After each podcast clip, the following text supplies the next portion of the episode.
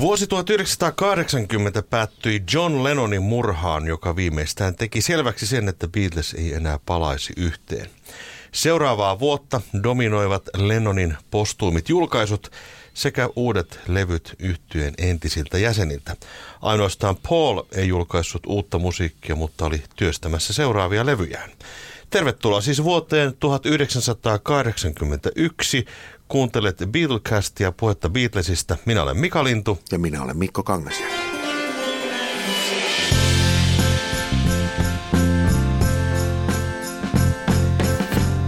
Edellinen vuosi 80 päättyi tämmöiseen ison järkytykseen monellakin lailla ja tota se vähän niin kuin pysäytti varmasti ihmiset ensinnäkin miettimään John Lennonia, koska John Lennonhan oli vähän semmoinen artisti siinä vaiheessa, että hänen levynsä eivät olleet käyvä, käyneet kaupaksi, mutta sitten tämän murhan jälkeen niin rupesikin tapahtumaan listoilla asioita.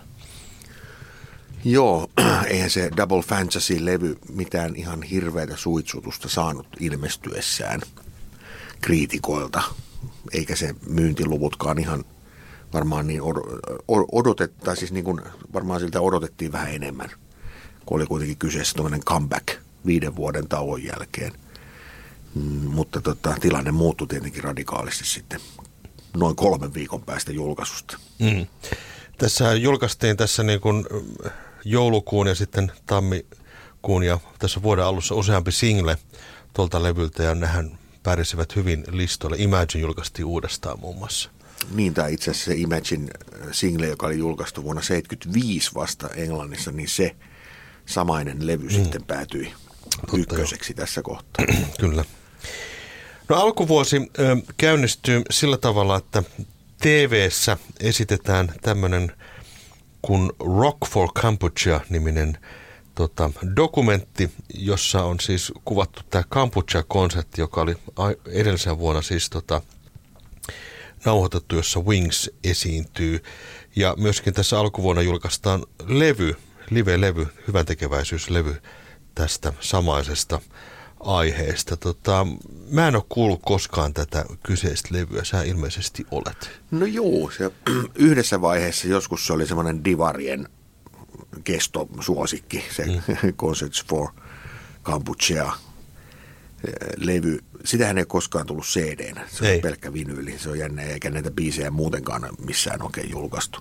Ja siinähän on, se on tupla levy ja se viimeinen D-puoli on sitten omistettu wings yhtyeelle eikä se mikään huono ole. Siis se on vähän semmoinen, siinä on vähän semmoinen mutainen 70-luvun pyöreä, hyvin bassokas soundi siinä levyssä. Se, se ei ole mikään kauhean semmoinen niin kuin houkutteleva, mutta ei ne niin kuin mitään huonoja äänitteitä ole. Et mä vähän ihmettelen, miksi niitä ole julkaistu. Joo, se onkin semmoinen erikoinen arvotus. Mä en tiedä, liittyisikö se sitten johonkin oikeudellisiin asioihin, mutta onhan noita tämmöisiä vastaavia konsepteja julkaistu useampaakin – kertaan ja vaikka missä formaateissa. Viimeksi Concert for George itse asiassa tota noin, niin uudelleen julkaistiin tässä ihan vähän aikaa sitten. Tänä vuonna on tulossa Super Audio CD, tai se, anteeksi, Blu-ray CD siitä kyseisestä tuotteesta, että ei sen pitäisi mikään ongelma nykyään olla. No mutta... ei, mutta siinä on vaan nyt pieni ero, että mun mielestä se Concert for George on varmaan maailman paras tämmöinen konserttitaltio, että se, siinä on ihan huikea hieno soundi ja se koko kattaus oli niin mahtava. Mm. Mutta mut tota, Kambutsia-konsertit oli silleen historiallisesti merkittävä juttu, että nehän oli niin kuin, vähän niin kuin viimeisiä wings yhtyeen oli, ei se nyt ihan viimeinen keikka tainnut olla. Ei varmaan viimeinen, mutta, mutta viimeisiä. viimeisiä. Ja siellähän mukana oli myös joitakin Beatles-biisejä siinä, siinä äänitteellä. Muun muassa Got to Get You Into My Life biisistä on siinä versio. Plus sitten Makkan ekalta levyltä Every Night on siinä ja vähän semmoisia harvinaisempia live-vetoja. Happy Christmas War is Over saa listasijoituksen. Myöskin Give Peace a Chance nousee listoilla ylöspäin Johnin tuotannosta tässä alkuvuonna. Ja tota, sitten tietenkin John Lennon rupeaa saamaan tässä tämmöisiä huomionosoituksia eri puolilta maailmaa, nimetään katuja ja aukioita ja, ja tällaisia paikkoja. muun muassa ensimmäisenä itse asiassa Brasiliassa, San Paulo tota, nimeää John Lennon Squarein Joo. ihan e-, ekana, ekana tota, näistä kaupungeista.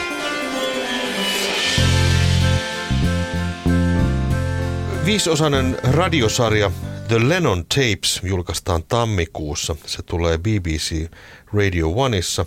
Ja siellä on siis Lennonin näitä viimeisiä haastatteluja laitettu radiomuotoon. Ja siitä myöskin näistä viimeisistä haastatteluista julkaistaan kirja itse asiassa ihan seuraavan kuun aikana The Lennon Tapes, Lennon, The Lennon Tapes, joka on siis suora transkriptio näistä tota, kyseisistä viimeisistä haastattelusta. Ja tämä kirjakin itse asiassa menestyy ihan tuota myyntilistoilla mainiosti.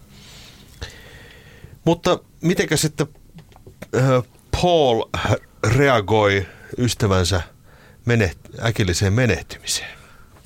No sehän on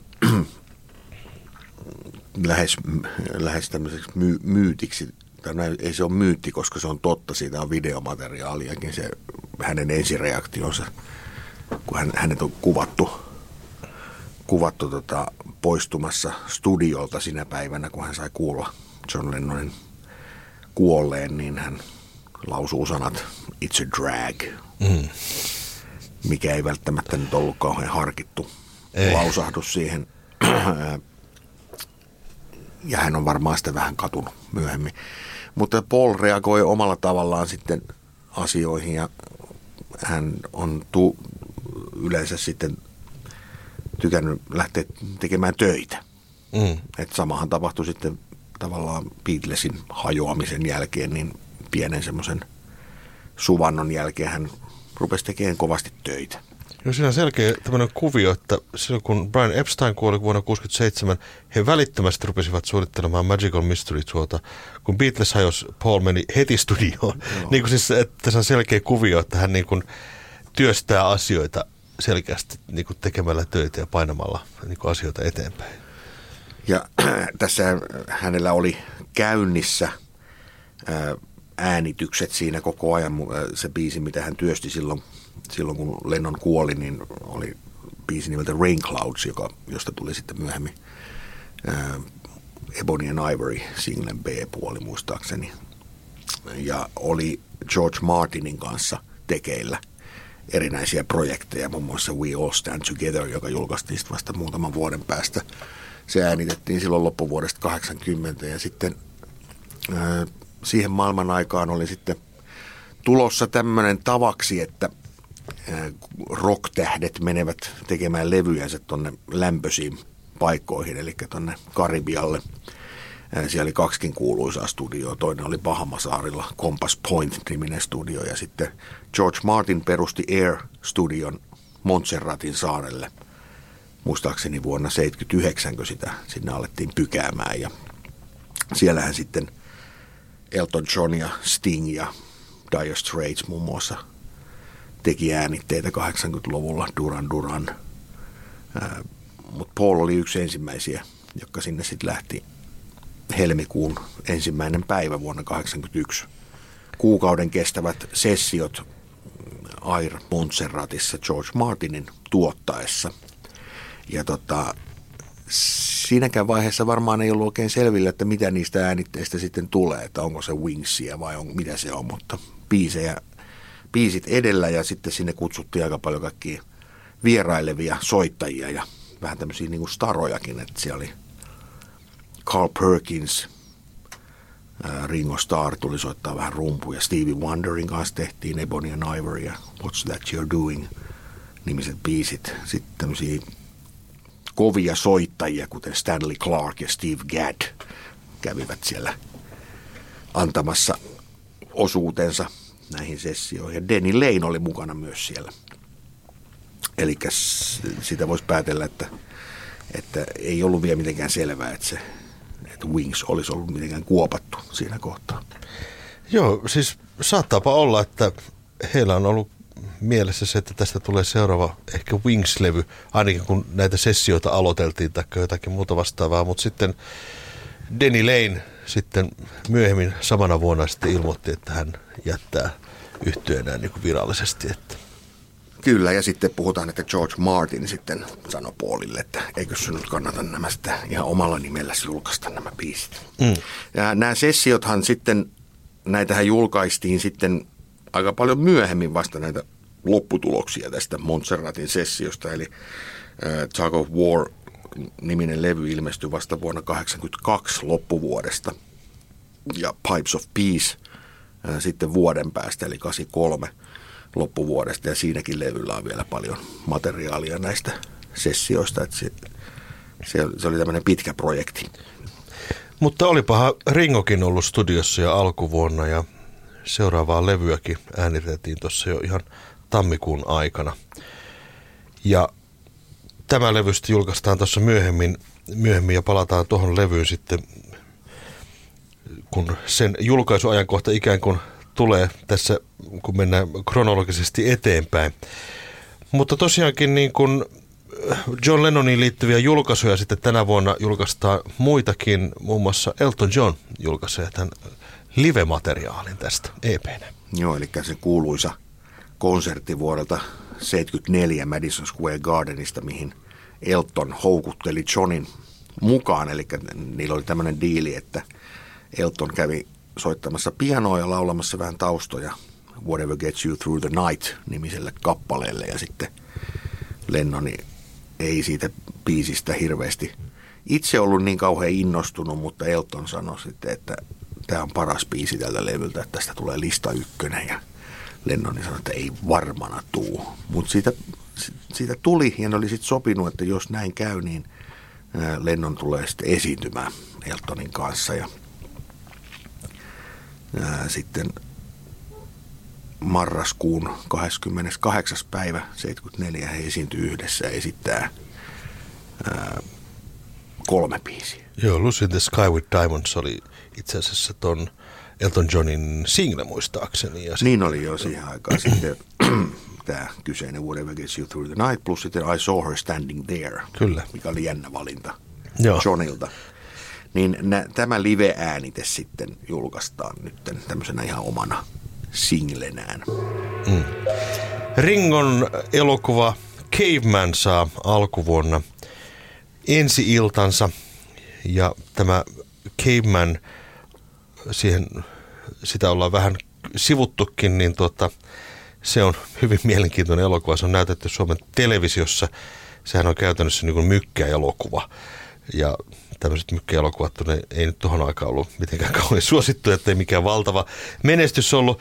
Mutta oli oikeastaan viimeisiä tämmöisiä Ringon elokuvia, jossa hän oli pää tähtenä. Hän ehkä vähän sitten näihin aikoihin alkoi hieman jopa kyllästyä siihen, että häntä ei otettu oikein vakavasti näyttelijän. Hän olisi ehkä toivonut vähän semmoista jotakin prestiisiä hänen näyttelijäuralleen, mutta tuntui vähän siltä, että hänen elokuvauransa alkoi hiipua jo näihin, näihin aikoihin. Philip Normanin kirja Shout julkaistaan tässä alkuvuonna.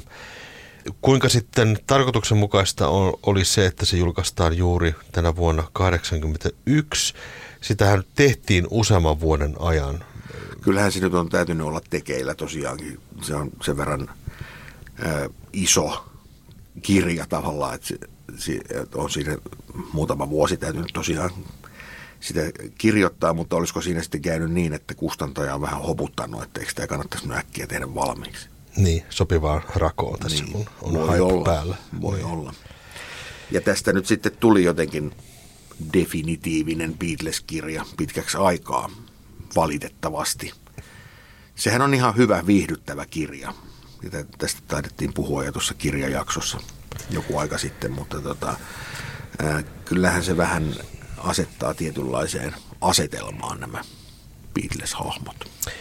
Kyllä, ja sitten siinä jotenkin se osu myöskin tämmöiseen hermoon tietyssä mielessä, kun John oli juuri kuollut, ja väkisinkin hän siinä tietenkin aina käy, että kun henkilö, julkisuuden henkilö menehtyy, niin tota, siihen tulee tietynlaista gloria, varsinkin Johnin ylle sitä semmoista niin kuin, vähän, voisiko sanoa, ylimääräistä sädekehää sitten ruvettiin maalaamaan ja tämmöistä marttyyrin leimaa.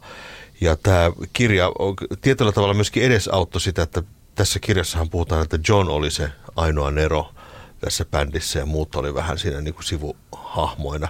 Ja se määritteli niin kuin Johnin julkisuuskuvaa hyvin, hyvin pitkälle 80-luvulla, 80-luvun loppuun saakka. Ainakin sen 80-luvun kyllä se konsensus oli sellainen, että John oli yhtä kuin Beatles. Ja kyllä Paulilla kesti 20 vuotta tämän jälkeen siihen, että hän on niin kuin saanut, tai oikeastaan nyt vasta hän on saanut ihan täysin Mm. Se on muuten totta. täysin Kyllä. sellaisen, niin kuin hän- häntä, pidetään, häntä pidetään kansallisaarteena. Mm, juuri näin. Mutta tota, siihen on kestänyt, siinä on kestänyt aikaa.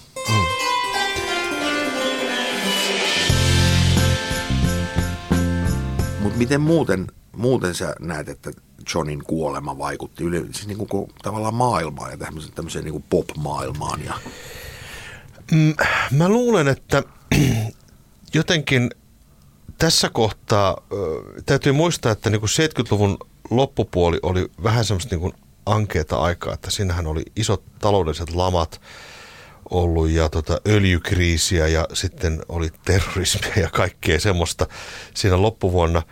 Ja sitten se, niin kuin, se iso järkytys siitä Johnin kuolemasta vaikutti myöskin siihen, että se oli oikeastaan ensimmäinen tämmöinen pop-artisti, rock-tähti, joka sai niin paljon julkisuutta ja semmoista niin kuin huomionosoitusta. Mä en usko, että jos laittakaa mulle vi- viestiä Facebookin kautta, jos on joku eri mieltä, mutta Elviksen kuolema ei aihe- aiheuttanut esimerkiksi samanlaista reaktiota. Että niin kun se, että levyt lähtevät myymään. Ja se, se, niin kuin Lennonin kuoleman jälkeen, aina kun on joku tämmöinen iso artisti, sanotaan Michael Jackson tai joku George Michael tai joku tämmöinen kuollut, niin tota, sen jälkeen levyt rupeaa myymään. Sitten rupeaa tulemaan vähän jopa vitsi sen jälkeen, että kun artisti myy levyjä kuolemansa jälkeen enemmän kuin elämänsä aikana. Vähän tämmöinen, tämmöinen niin kuin makaberi asia, että niin kuin se myöskin vaikutti siihen, että millä tavalla Beatles nostettiin esiin. Nimittäin ennen Johnin kuolemaa Beatles oli täysin niin kuin has been juttu. Mutta sen jälkeen kun John, John kuoli, niin sitten myöskin Beatlesiin ruvettiin kiinnittämään huomiota. kyllä. Ja se vaikutti aika lailla sitten niin kuin myöhempiin julkaisuihin ja kaikkeen tämmöiseen. Että tota, se huomataan tässä tämän, tämän vuoden aikana, mitä tapahtuu. Joo, ja kyllä se oli ensimmäinen askel siihen, että Beatlesista tuli niin legendaarinen, tai alkoi tulla niin legendaarinen yhtye kuin se, mitä siitä on tullut. Että ei se välttämättä 70-luvulla se asia ollut ihan vielä niin. Ne- Se on vaan niin kuin todettava, se on ihan niin kuin, sen huomaa ihan kaikessa, kaikessa tota, mitä, mitä tapahtuu tässä lähiaikoina. Mutta sitten se, se, miten se myös saattoi vaikuttaa, oli sitten se, että tota, kyllähän 70-luvulla koko maailma oli vielä hyvin semmoinen viaton ja kaikki, kaikki niin kuin kulki vapaasti ja just rock-tähdekin, niin ei, ei ne varmaan ei hirveästi mitään turvamiehiä Ei. ja muuta. Että, että semmoiseenkin tämä kyllä saattoi vaikuttaa, että sitten sellaiset aristokraattiset pop-tähdet rupes rakentaa muureja talojensa ympärille ja turvajärjestelmiä ja Hmm, se on muuten totta, joo. maailmasta tuli pikkusen niin kuin pelottavampi paikka. Joo. Kyllä se huomasi siitä, kun 50 Cent oli täällä Tampereella vierailulla viime kesänä, niin hän kuulemma kävi vaatekaupassa sillä tavalla, että hänellä oli kaksi turvamiestä mukana tuossa H&M:llä. Tavallaan niin kuin se, että just ehkä mitenkä pop-tähdet suhtautuu tähän turvallisuuteen. Aikaisemmin, jos mietitään Beatles-aikoja, niin onhan se hullua, että heillä ei ole oikein turvamiehiäkään siinä. Ja, ja tämä muutti sitten kaiken. John saa myöskin tribuuttia, ja ensimmäisenä tribuuttina julkaistaan Georgein single All Those Years Ago, joka sitten julkaistaan tulevalla Somewhere in England-levyllä. All Those Years Ago tarina on sikäli mielenkiintoinen, että se oli alun perin ihan toisenlainen kappale. Joo, sehän oli siis alun perin Ringolle tarkoitettu biisi. Mä en muista, mikä sen biisin nimi oli. Oliko sillä vielä edes nimeä? Oliko siinä joku teksti mm. olemassa? Mutta siis George Harrison työskenteli tuottajana Ringon tulevalle levylle muutamassa biisissä ja sitä levyä oltiin tehty jo vuoden 80 puolella. Ja äh, nyt sitten tapahtumien saatossa sitten George päättikin tehdä tästä biisistä tämmöisen tribuutin ja kirjoitti tekst, uuden tekstin All Those Years Ago, missä hän muistelee, tai osittain muistelee ja kertoo Suhteestaan. suhteestaan Johniin ja Beatlesiin ja ylipäänsä. Mm. Mun mielestä tämä on hieno biisi. Tämä on, tämä on mielenkiintoinen kappale sillä tavalla, että monestihan tribuuttikappaleet on semmoisia niin kuin hitaita balladeja, mutta tota, tämä on tämmöinen vähän niin kuin uptempo-biisi, niin kuin positiivisen kuulonen, sit, mutta sitten niin muistellaan positiivisesti asioita. Tämä on sikäli hyvin poikkeuksellinen. Ja sitten hän niin kuin laulaa tässä niin kuin Johnille, vähän niin kuin sillä että sinä, Joo, sinä totta. muodossa. Tämä on ihan mielenkiintoinen, Joo. tosi sympaattinen biisi.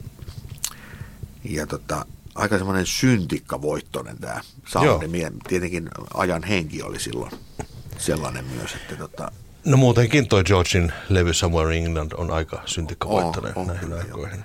Ja hän pyysi sitten Paul ja Linda laulamaan taustoja, eli tämä on nyt sitten Treatless esiintyy jälleen. Eli Joo, tämä usein jää vähän niin kuin muistamatta, että tässä kohtaa jo oli kyseessä tämmöinen reunion, eli, mm.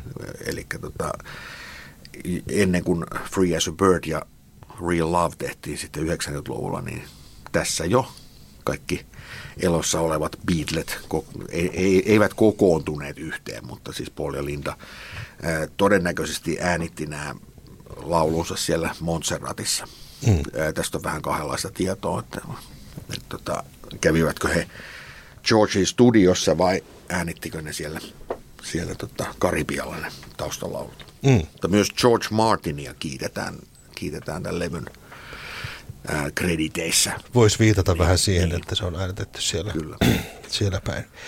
No sitten tässä tämän vuoden aikana niin tämmöinen suhteellisen tunnettu pop-artisti nimeltään Michael Jackson ainakin tarinan mukaan soittaa Paulille ja sanoo hiljaisella äänellä, että shall we make some hits?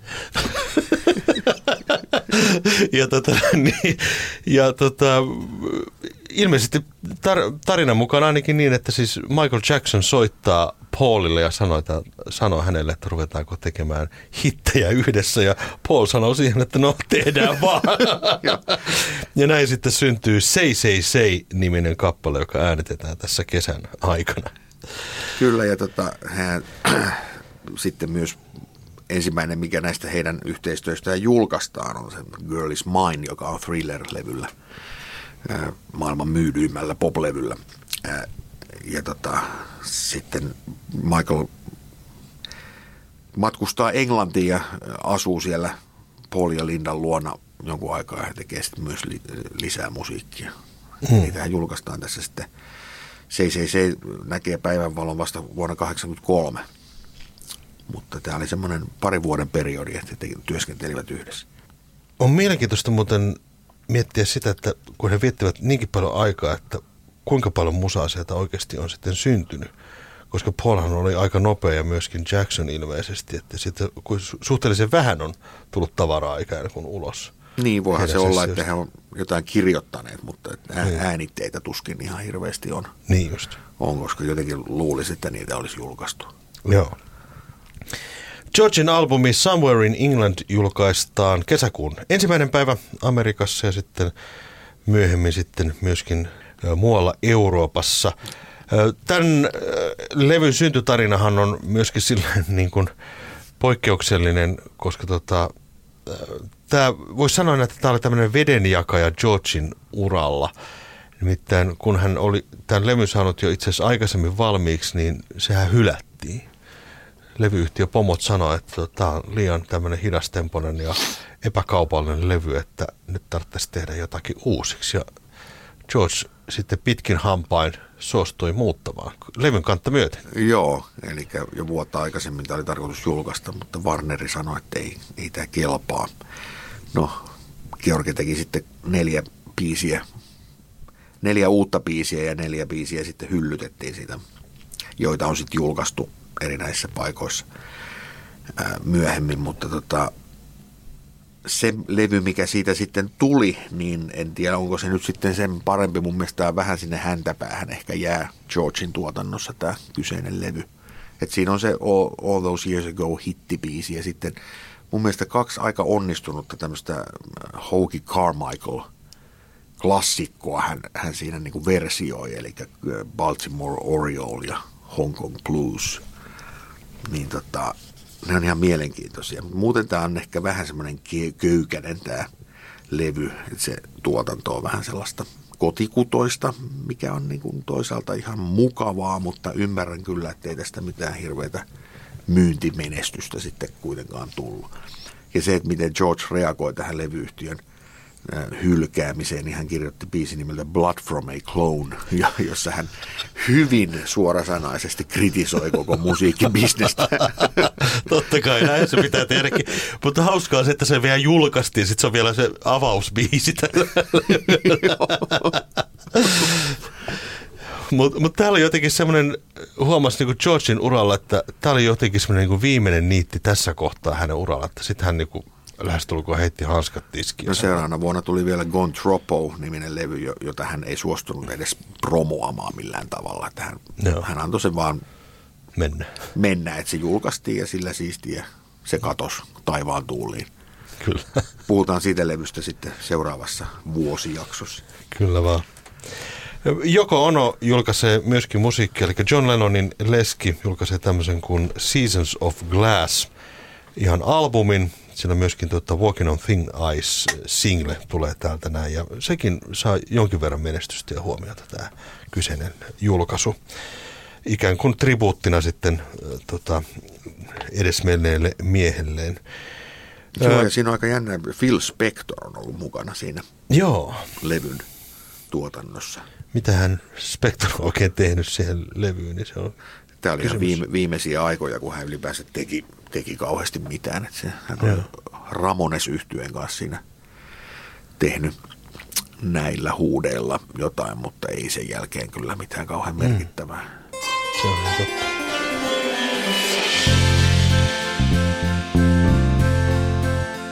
George Harrisonin elokuva tuotantoura lähtee hyvin käyntiin, mitään The Handmade Films on siis perustettu jo aikaisemmin ja Time Bandits niminen leffa saa ensi tässä kesällä. Se on siis Terry Gilliamin ohjaama, eli Monty Pythonista tutun tämän Amerikan vahvistuksen ohjaama mainio elokuva. Jos ette ole muuten nähneet tätä Rosvoja Rosvoja, tai siis Time Bandits elokuvaa, niin sehän on todella loistava tämmöinen fantasia-elokuva, hirvittävän hauska. John Cleese muun muassa esittää Robin Hoodia siinä ja siinä on tosi mainioita hahmoja. Ja tota, George Harrison tekee musiikkia. Dream Away-niminen biisi on siinä leffassa, joka sitten julkaistaan sille myöhemmin Gontropo-levyllä. Hyvä biisi. Se on muuten hieno biisi. Se on, Tosi se on, biisi. Joo, kyllä. Ja se soi tässä elokuvan näissä lopputekstien aikana ja hän suunnitteli myöskin tämmöisen EPn tekemistä, jossa olisi ollut kuusi soundtrackilla ollutta biisiä, mutta se sitten hylätään tämä kyseinen julkaisu ja tavallaan niin rippeet julkaistaan sitten seuraavana vuonna Gone Drop-levyllä. Kesäkuussa 15. päivä julkistetaan John Lennon Boxet, joka on ensimmäinen tämmöinen John Lennonin tuotantoon keskittyvä boksi, jossa laitetaan kaikki hänen sen aikaiset levynsä samojen kansien alle, paitsi Double Fantasy. Ja siinä on mukana Live Peacein Toronto sekä Shade Fish kokoelmalevy. Toki nämä alkupään kokeelliset levyt sitä jää pois, mutta sen jälkeen sitten äh, on monia versioita julkaistu tästä samaisesta kokoelmasta, jossa on enemmän ja vähemmän sitten erilaisia. Niitä, niitä on varmaan siis erilaisia tämmöisiä bokseja, missä on niin Lennonin koko tuotanto, niin niitä on tässä 40 vuoden aikana tullut ainakin neljä tai viisi. Mm. Suurin piirtein kymmenen vuoden välein tulee aina joku, joku boksi, missä on Lennonin tuotanto. Voipi olla. Että... Välillä se on remasteroitu ja välillä remiksattu ja, mm. ja tota... Lisää tulossa todennäköisesti. Kyllä niitä tulee. Beatles Mono Collection ilmestyy myös siinä kesällä. Eli boksi, jossa on Beatlesien mono-vinyylit pakattu samaan, samaan laatikkoon. Ja siinähän sitten on kaikki nämä varsinaiset studioalbumit White-albumiin asti. Eli Abbey Road ja Let It Be-levyt, niistä ei koskaan tullut monoversioita. Eli niitä siinä ei ole, mutta kaikki muut löytyy. Magical Mystery Touria ei ole myöskään. Se taitaa tulla sitten myöhemmin EP-boksissa sitten Kyllä. tämä kyseinen julkaisu. Tämä oli ensimmäistä, tämä oli pitkästä aikaa, kun näitä mono versioita oli julkaistu, nehän, niitähän ei ollut oikein ollut saatavillakaan. Ei vähän aikaa, vähän joo. Aikaa. Ja tämähän on siis tämä mono, alkuperäinen monoboksi, niin tämä on aika hinnoissaan, jos sitä vielä, että siitä ei hirveän iso painosta te- tehty. Olisiko peräti ollut näin, että se on vain tuhannen kappaleen painos. Okei. Okay. Se on aika pieni. Jos löydätte jostakin, niin pitäkää kiinni, kiinni tästä. Vuonna 1981 Let It Be-elokuva julkaistaan kotivideona ensimmäistä kertaa, eli VHS-muodossa. En tiedä, tuliko beta-versio, mutta ainakin vhs se löytyy. Ja, ja tota, myöhemmin tämä Let It Be-elokuva julkaistaan myöskin sitten 80-luvulla laserdiskinä, mutta sitten sen jälkeen sitä ei olekaan julkaistu missään muodossa. Eli jos haluatte nähdä tämän alkuperäisen Let It Be-elokuvan, niin sen on hankittava se VHS-versio jostakin, ellei satu laserdiskiä olemaan kotona. En tiedä, onko kellään semmoista laitetta. Mulla oli joskus haaveissa hankkia Mulla laite, mutta se oli kyllä niin, sen verran hintava siihen aikaan, että ei ollut opiskelijalla varaa. New Yorkissa sitten Central Parkin tehdään tämmöinen taideteos nimeltään Strawberry Fields Johnin muistoksi, joka on siinä suhteellisen lähellä heidän tätä Dakota kotiaan. Sä oot niin, varmaan käynyt tuolla. Kyllä mä oon siinä käynyt seisoskelemassa, joo. Tai se on semmoinen pieni alue siinä, johon on siihen maahan maalattu semmoinen kuvio, missä lukee Strawberry Fields. Et se näkyy sieltä heidän Dakota-kämppänsä ikkunasta se paikka ja se, siinä on aina Beatles-faneja ja valtavasti kukkasia. Ja... Joo.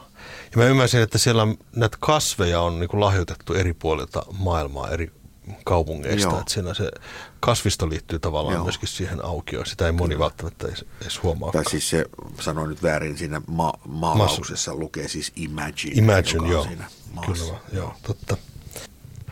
Liverpoolissa elokuussa on sitten Annual Mercy Beat Beatle Extravaganza-niminen tapahtuma, joka on hirvittävän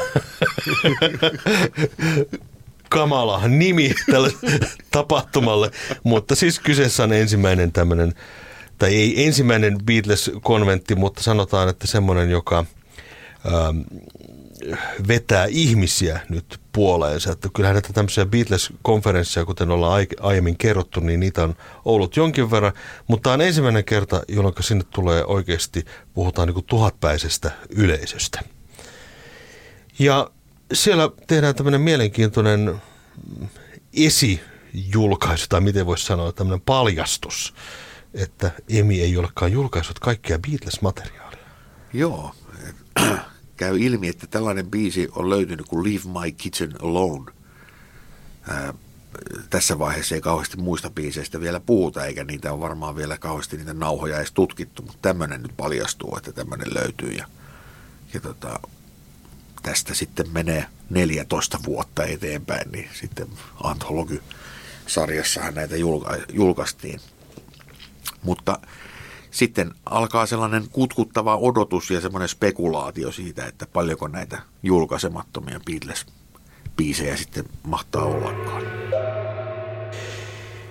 Tänä vuonna myöskin järjestetään ensimmäinen Sotheby'n huutokauppa, jossa on Beatles memorabilia, muun muassa jotakin John Lennonin piirustuksia ja kaikkea semmoista, joka oli ensimmäinen kerta, kun ylipäätään järjestetään tämmöinen rock memorabilia huutokauppa. Se oli myöskin hy- iso menestys. Ja tota, sen jälkeenhän tämmöisiä vastaavia on ollut aina vuosittain, jossa myydään tämmöisten julkisten tavaroita, mutta tämä kyseinen tänä vuonna tapahtunut oli siis ensimmäinen vastaava. Ja kuten huomaa, niin tässä paljon tapahtuu tämmöisiä niin kuin ensimmäisiä asioita Johnin kuoleman jälkeen. Rock-huutokauppaa, Beatles tapahtuma vetää tuhatpäisen yleisön, ö, julkaistaan boksia ja kaikkea tämmöistä näin. Ja tota, sitten vähän niin kuin hypetetään jo semmoista, että mitä hän nyt seuraavaksi, että löytyykö Johnilta lisää jotakin julkaisematonta materiaalia, löytyykö Beatlesilta jotakin. Että tässä on ihan selkeästi tämmöisiä merkkejä ilmassa. Neil Aspinallin jo pitkään työstämään The Long and Winding Road elokuva, joka sitten ei koskaan materialisoidu ihan kokonaan, mutta sitten se muuttuu jossain vaiheessa anthology-projektiksi, mutta tota, Neil Aspinall, eli Apple-yhtiön johtaja, Beatlesien vanha roudari, avustaja, oli pitkään työstänyt tämmöistä dokumenttifilmiä Beatlesista jo 70-luvun alkupuolelta saakka, mutta hän ei koskaan siihen oikein siunausta Beatlesilta saa, saanut. Ja tota, tässä vaiheessa siitä oli sitten taas, taas puhetta, että josko se työstettäisiin loppuun, mutta tämä projekti ei valitettavasti koskaan tullut päätökseen. Ringon levy Stop and Smell the Roses julkaistaan sitten loppuvuonna 1981 syksyllä ja sillähän on yhteistyötä George Harrisonin ja Paulin ja vaikka kenenkä kanssa. Ja, ja piti olla myös Johnin Piti kanssa. olla Johnin biisiä, mutta niitä ei sitten tälle levylle syystä ja toisesta päätynyt. Mutta tämä levyhän nyt ei sitten oikein lähtenyt rullaamaan. Moni muu Beatlesiin liittyvä asia myi hyvin ja herätti kiinnostusta, mutta jostain syystä tämä Ringon levy niin unohdettiin aivan täysin. Joo, hän teki aika paljon promoa tämän levyn tiimoilta, oli paljon tv ja muuta, mutta mikään ei oikein auttanut. Ja sitä paitsi tämä ei ole edes kauhean huono levy. Tämä on niin kuin, tässä vähän palataan siihen samaan meininkiin, mitä oli silloin 73-74. Eli niin kuin kaverit tulevat jeesaamaan. Että nämä, varsinkin nämä Georgein tuottamat biisit, Rack My Brain ja You Belong to Me, ne on mielestäni hyviä, hyviä biisejä. Paul teki myös tuotantotöitä tälle ja kirjoitti pari biisiä tälle levylle. Harry Nilsson oli mukana ja Ro- Ronnie Wood, Steven Stills, tämmöisiä hahmoja oli niin kuin mm. tekemässä, mutta ei se sitten oikein lähtenyt. Yksi syy voisi olla se, että ää, ennen kuin tämä levy sitten julkaistiin, niin Ringolle tuli jonkunlainen, jonkunlainen sanaharkka sitten tämän levyyhtiön kanssa, jonka kanssa hän oli sopimus, eli Portrait Recordsin kanssa ja sen jakelijan CBSn kanssa. Ja, ja hän joutui sitten vaihtaa levyyhtiö ja tämän Stop and Smell the Roses-levyn julkaisi USAssa tämmöinen aika pieni levy, levy lafka kuin Boardwalk Records, jonka johtaja oli Neil Bogart-niminen tyyppi, joka oli aiemmin pyörittänyt Casablanca-nimistä labeliä. Ja, ja tota, ilmeisesti sitten, en tiedä sitten, tekikö levyyhtiö riittävästi töitä. Ainahan sitä levyyhtiön syyksi on helppo laittaa, jos levyt ei menesty, mutta mm. ehkä tämä ei ihan tähän ajan henkeen osunut tämä albumi sitten riittävällä. Ringosta oli vähän tullut semmoinen has been jo tässä vaiheessa. Mm. Vaikka hän oli mennyt naimisiin itse asiassa tänä vuonna. Joo. Tästä on olemassa hienoja valokuvia, jossa niin kuin sekä George että Paul ovat vaimoineen ja perheineen paikan päällä ja ja tavallaan semmoinen tietynlainen Beatles reunionhan tapahtui itse asiassa Ringo häissä. Kyllä.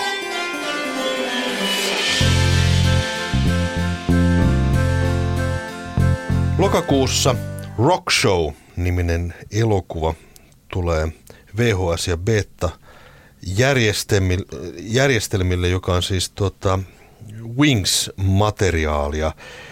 Tämä Rock Show on hieman semmoinen ehkä unohdettu leffa, dokumentti, musiikki, elokuva sillä on olemassa myöskin VHS-julkaisu, joka on tullut tässä jossakin niin, vaiheessa. se DVD, Blu-ray. D- D- se, niin, anteeksi, DVD-julkaisu. Joo, se tuli si- silloin, kun tässä Paulin Archive Collection-sarjassa julkaistiin Wings Over America, niin siinä sen boksin yhteydessä se on tullut myös tämä leffa, eli 2013.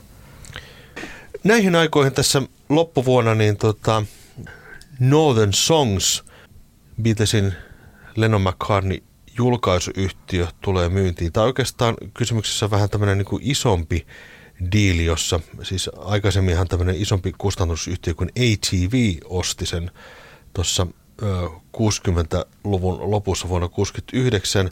Ja nyt nämä osakkeet tulivat sitten jälleen myyntiin ja Paul McCartneyin otettiin yhteyttä tässä loppuvuonna ja kyseltiin, että kiinnostaisiko häntä ostaa näiden biisien julkaisuoikeudet takaisin.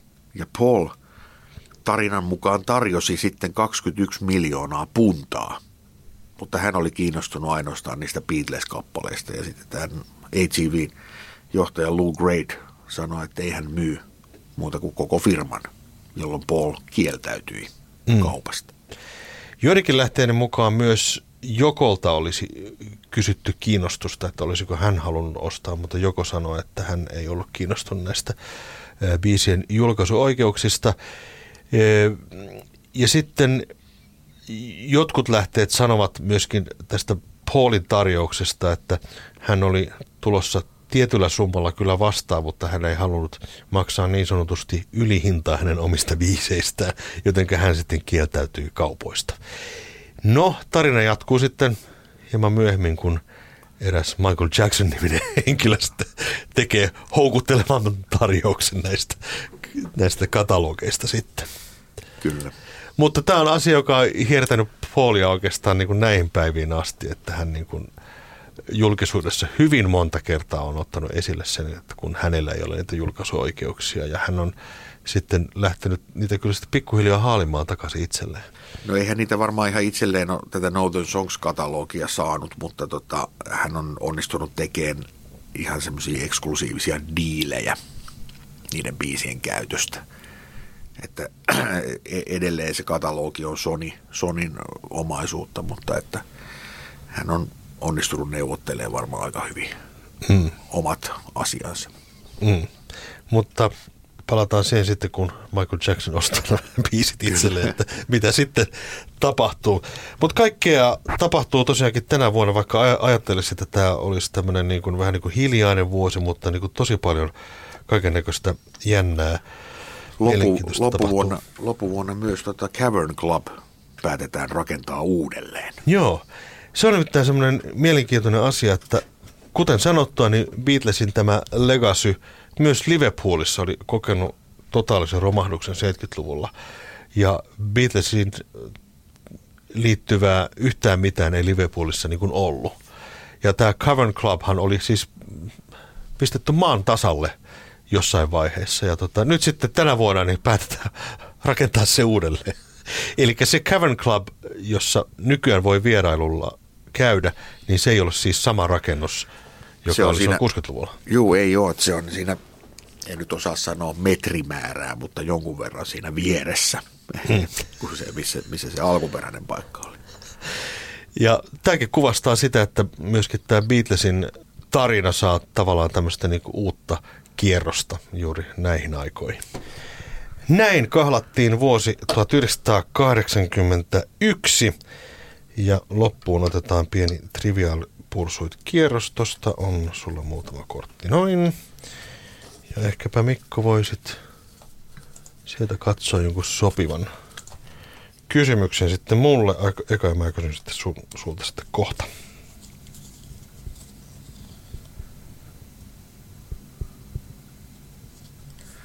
Kuka otti ne, ne yksityisvalokuvat, jotka on White Albumin mukana?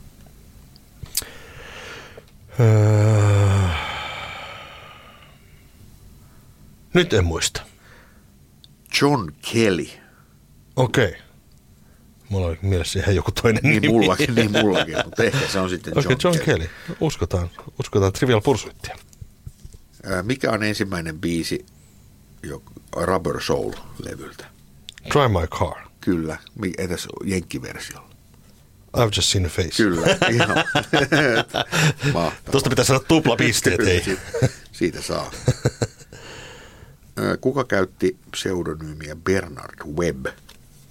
Paul McCartney. Kyllä. No niin. Listomania-nimisessä elokuvassa Roger Daltrey esittää pääosaa Franz Listia, mutta kuka Beatles-yhtiön jäsen esittää Paavia? No kyllähän se täytyy olla Ringo. No niin no. Totta kai. Mitä soitinta George Martin soittaa Baby It's You levytyksellä? En mä muista. Celesta. Celesta? Joo. Okay. Se on oikein kompa. En mä muistanut semmoista. Let It Be ja Get Back elokuvan alussa eräs henkilö kantaa rumpukalvoa, jossa lukee The Beatles. Kuka tämä henkilö on? Oi herra. En minä tiedä. Kuka se on? Mal Evans. Mal Evans. No niinpä tietenkin, No, mutta totta olisi kai. pitänyt arvata, että Niin. jos joku kantaa jotain, niin se on Se oli Mal Mal. Evans. Kyllä. Mutta hei, kiitoksia, että kuuntelit Beatlecastia. Minä olen Mika Lintu Minä olen Mikko Kangas. ja ensi kertaa.